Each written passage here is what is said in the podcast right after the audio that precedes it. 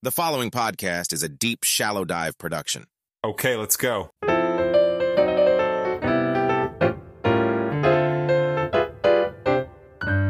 Take a look at this. 20 miles off the coast of the Gaza Strip, there's an untapped natural gas field called the Gaza Marine. This field holds an estimated trillion cubic feet of natural gas, and the U.S. wants to develop it. Amos Hochstein, Biden's energy security advisor, referred to this as an economic revitalization plan for a post war Gaza Strip, stating that there are companies willing to develop those fields. The United States has a contentious history with foreign resources. During the Iraq War, the U.S. opened the country's fully nationalized oil industry.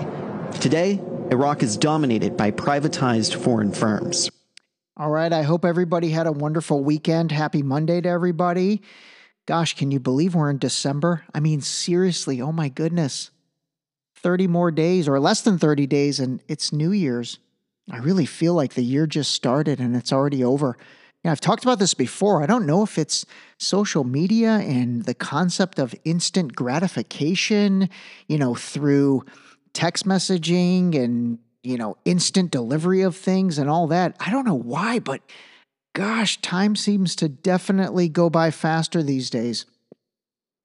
Which is not a good thing because that means we're getting older faster. But anyway, all right, listen, I uh, I I'm going to use today as a little bit of a follow up on several things we talked about last week. You know, I had a conversation Saturday with a good buddy of mine who lives in the Midwest. And, you know, we were talking about like just everything. And obviously he's a he's a, a listener of the podcast. And he said, you know, dude, he's like, God, I really like I was trying to think of other topics to send you because he's actually sent me a few different things to to look at, and he's he's actually gave me some great ideas over the past couple months and we both kind of agreed, you know, it's like, wow, this Israel Palestine situation really is like, I mean, it's dominant, unlike anything, maybe besides the beginning, you know, March through November of 2020,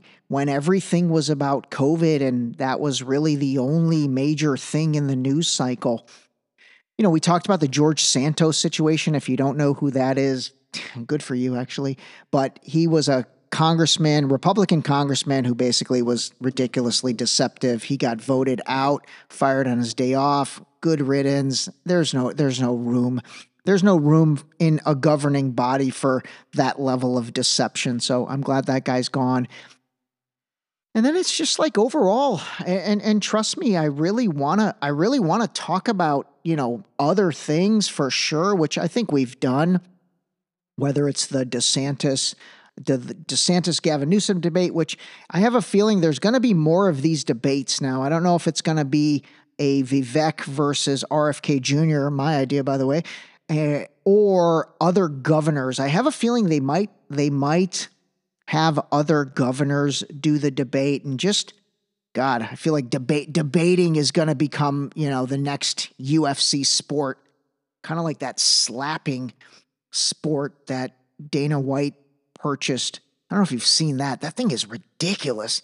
Two dudes stand in front of each other and then they slap the SHIT out of each other and see who can withstand that. That cannot be good for your equilibrium inside your ears. So that is a hard pass for AD on that. But if you've seen some of those videos, man, that stuff is brutal. That stuff is brutal. Anyway, so I'm going to use today to kind of dive in a little more on a few of the topics we talked about last week. And, you know, there's a couple other things from the Nord Stream explosion that I wanted to play. And then you were, you know, I started off this clip, I started off about the natural gas. You know, this thing is starting to take shape in my mind a little more. You know, there's there's also more information coming out about it. You know, obviously if this ends up being true, if there if there does end up being a gigantic, I guess natural gas depository discovered off the coast of Gaza, and then there's another I haven't talked about this yet, but there's another situation through Gaza where they're talking about the building of a canal, a waterway canal that would basically compete against the Suez Canal. And the Suez Canal is owned by Egypt, and supposedly it it it dumps about 10 to 15 billion dollars a year of of revenue for Egypt. And then there's there's talk about a competing canal through Israel that really runs through the heart of Gaza to the Mediterranean. And so, you know, some people are like, hey, is this Gaza situation all about that? Is it all about the natural gas? Or is it just all about, you know, this ongoing religious, ethnic cleansing desire or whatever? I don't know. I really don't know. It's like the more I know, the more I don't know. You know, the more I research, the more I'm just like, oh my God, there's so much more to research. But anyway, I I think we're on a good path with this. I really do. At least I will say an overall understanding about, you know, kind of what potentially could be going on. And then a little more history about that region. So this week, I'm definitely going to cover things going all the way back to 1917, and there's something called the Balfour Declaration. Okay. 1917, 1948 was when Israel actually was created. So we're going to go back and kind of revisit that a little bit to try and understand that a little bit better, as well as like the role of President Harry Truman during that. The 1917 Balfour Declaration, that was pretty much all run by England. Okay. So it's kind of like England was the big dog in the early 1900s. And then I think after the First and Second World War, I think that's when the United States kind of kind of took took the mantle, so to speak. So we'll talk about 1917, 1948. There was another uh, seven day war, or was it the six day war? Six day or seven day war in 1967. So that's another defining moment in the Israel Palestine thing. I'll visit that later this week. We'll talk about the the the PLO and then the modern day Palestinian Authority, the PA. And actually, I'm going to talk about that today because if you remember in, I forget what episode it was last week, but for some reason, I don't know, I started seeing a little a little connection between Netanyahu and Mahmoud Abbas. Netanyahu, obviously the prime minister of Israel, and then Mahmoud Abbas has been the long standing leader of the Palestinian Authority. It's called the PA. And then the PA runs the West Bank. And by the way, we'll definitely talk more about the West Bank this week so you understand that.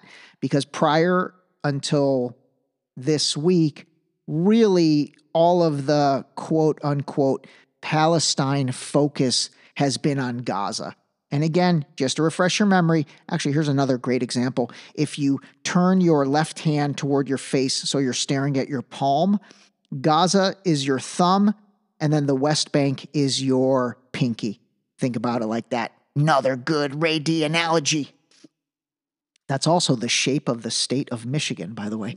So, anyway, we're going to go over all that stuff, but I definitely saw some things this weekend that I found really interesting, and I'm going to play them for you. But let me play that clip that I played at the beginning of the episode again, because Repetition is the mother of all learning. So really pay attention and listen to this. Take a look at this. 20 miles off the coast of the Gaza Strip, there's an untapped natural gas field called the Gaza Marine. This field holds an estimated trillion cubic feet of natural gas and the U.S. wants to develop it.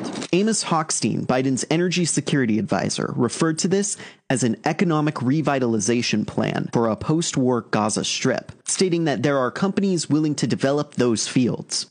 All right, I'm going to stop it there. So Amos Hochstein, one of Biden's energy uh, advisors, stated it was that there is a economic revitalization plan for post-war Gaza and there are companies willing to basically develop that and fund that.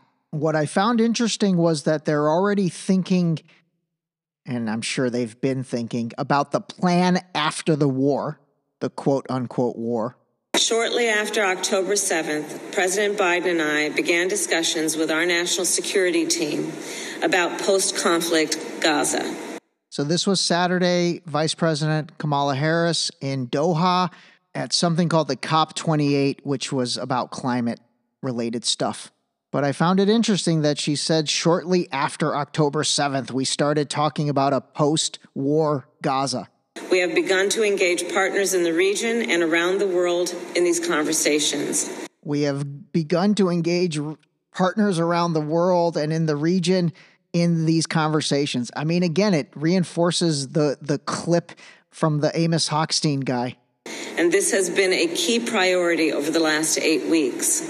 And this has been a key priority over the last eight weeks. I mean, again, maybe I'm, I don't know, God, maybe my brain is just wired differently.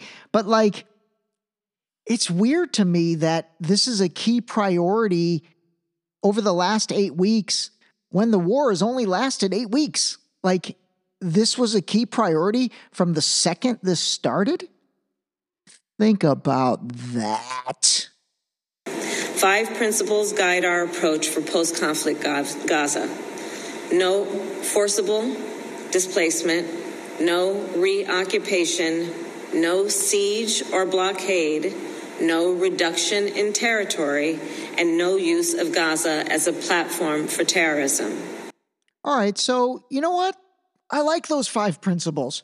And honestly, let's let's pretend this is this is real and let's pretend there is a SHIT ton of natural gas that was found off of Gaza, off of the Gaza coast.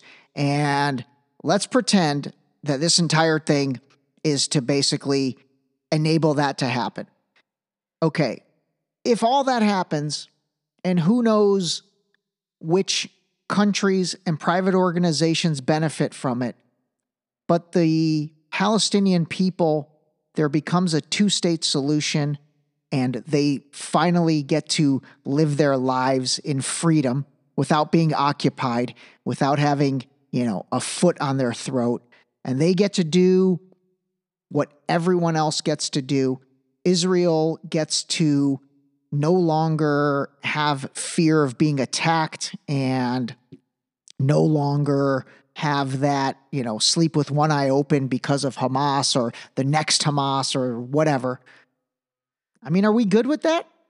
Are we good with that? I mean, it's, you know, it's, that's an interesting question. I mean, that's an interesting question. Yes, it is a little, I guess, deceptive. And obviously, again, I'm not going to say countries, but uh, certain countries would benefit, certain private organizations would benefit, private companies would benefit. I'm sure many individual people would benefit. But if the greater good brings peace and freedom to the collective people, are we good with that? I don't know. Give that one a think. I mean, I honestly, God, I, I think I am good with that because Otherwise, it's just going to be ongoing, ongoing, ongoing. And again, I even though even though I try to stay true to what is truly right, I guess for me right now, what is more right than anything is just to stop innocent civilians from being killed and stop people from suffering because people are suffering. They are suffering, whether it's the families of the remaining hostages or whether it's the Palestinians in Gaza, which again, if you saw the the as soon as the truce ended at like 1259, at like 101, Israel started dropping bombs again, and now they're targeting things in southern Gaza. So, you know, I don't know. Let let a bunch of people make a ton of money, but make that stop, I think I'm good with that. We want to see a unified Gaza and West Bank under the Palestinian Authority. Alert, alert, alert. pay attention. Did you hear that? We want to see a unified Gaza and West Bank under the Palestinian Authority. The Palestinian Authority has entered the chat. Similar to how I shared that Ron Jeremy entered my chat with my buddy. I went back and I listened and I was like, dude, that was weird. I should not have said that. I might have to edit that out and resubmit that episode. That was just, that's just not something you want on record, on audio record. You do not, you do not want any, any trail of you saying, saying Ron Jeremy's name for that matter. All right, I might have to edit that out. And Palestinian voices and aspirations must be at the center of this work. All right, that was pretty interesting to me. And I've got more from her talk that I'm going to play. But the, the incredibly interesting takeaways for me was one, she brings up the Palestinian Authority as the governing body. Now, remember, up until now, we've barely heard anything about the Palestinian Authority in relation to this war in general. Really, think about it. Everything has been Gaza, Hamas, Hamas, Hamas. You know, you really have not heard anything of the Palestinian Authority, that those two words. So remember, it's Palestinian Authority, PA. They'll call it PA, right? You've heard nothing about that. And then all of a sudden, you've got the vice president saying, hey, we think that. You know, what needs to happen is we've got a bunch of private companies that are willing to rebuild and, you know, we're going to we're going to do right and this also kind of cements the fact that yes, there is an occupation. You know, this really she really said kind of the quiet part out loud. Listen to this again no forcible displacement, no reoccupation, no forcible displacement, no reoccupation, no siege or blockade, no reduction in territory. No siege or blockade or reduction in territory. Again, these are four of the five principles, and these are all kind of pro Palestine, you know, in their favor and no use of Gaza as a platform for terrorism. And then the fifth one, no use of Gaza as a platform for terrorism. Okay, I'm cool with that. But that obviously is going at Hamas saying, "Hey, you guys are going to need to leave." And again, remember, now they're they're bring, you know, this is the vice president bringing the Palestinian Authority, not Ron Jeremy, into the chat. So like that's pretty interesting to me. That was a big takeaway.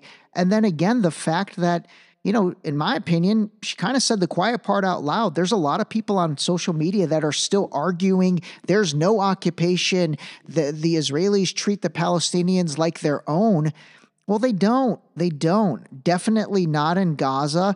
And I don't think in the West Bank either. But anyway, that was really interesting. To that end, I've had a number of in depth conversations with Arab leaders here in Dubai Specifically, I proposed three areas of focus. One, reconstruction. The international community must dedicate significant resources to support short and long term recovery in Gaza. This is where big money enters the chat and the whole concept of rebuilding and all of that. You know, obviously that's going to take a lot of money. I don't know. This is this is a developing storyline, a developing storyline, but let's listen. For example, rebuilding hospitals and housing, restoring electricity and clean water, and ensuring that bakeries can reopen and be restocked. Second, security. The Palestinian Authority security forces must be strengthened. Again, now she's saying the Palestinian Authority security forces. So does the PA get an army? What do they get? Remember in last week's episode, I talked about how in 2005, when they withdrew, when Israel withdrew the 8,500 settlers from Gaza, what ended up happening? An, an aid package of 50 to 300 million was given to the Palestinian Authority, not to Gaza. Again, Palestinian Authority, the PA, your boy Mahmoud Abbas to to eventually assume security responsibilities in Gaza. Until then, there must be security arrangements that are acceptable to Israel, the people of Gaza, the Palestinian Authority, and the international partners. And to it, reiterate, and this is very important. The way she said that, she's like, hey, Hamas, listen up. This part's about you. Terrorists will not be permitted to continue to threaten Israel. Third, governance. The Palestinian Authority must be revitalized, driven by the will of the Palestinian people. Okay, that that's interesting. Again, the Palestinian Authority must be revitalized, driven by the will of the Palestinian people. People, this is going to be a deeper dive, but from my initial research, I don't think the Palestinian people like the Palestinian Authority, but I've got to delve into that more. Which will allow them to benefit from the rule of law and a transparent, responsive government. Eventually, this revitalized PA must have the capacity to govern Gaza as well as the West Bank.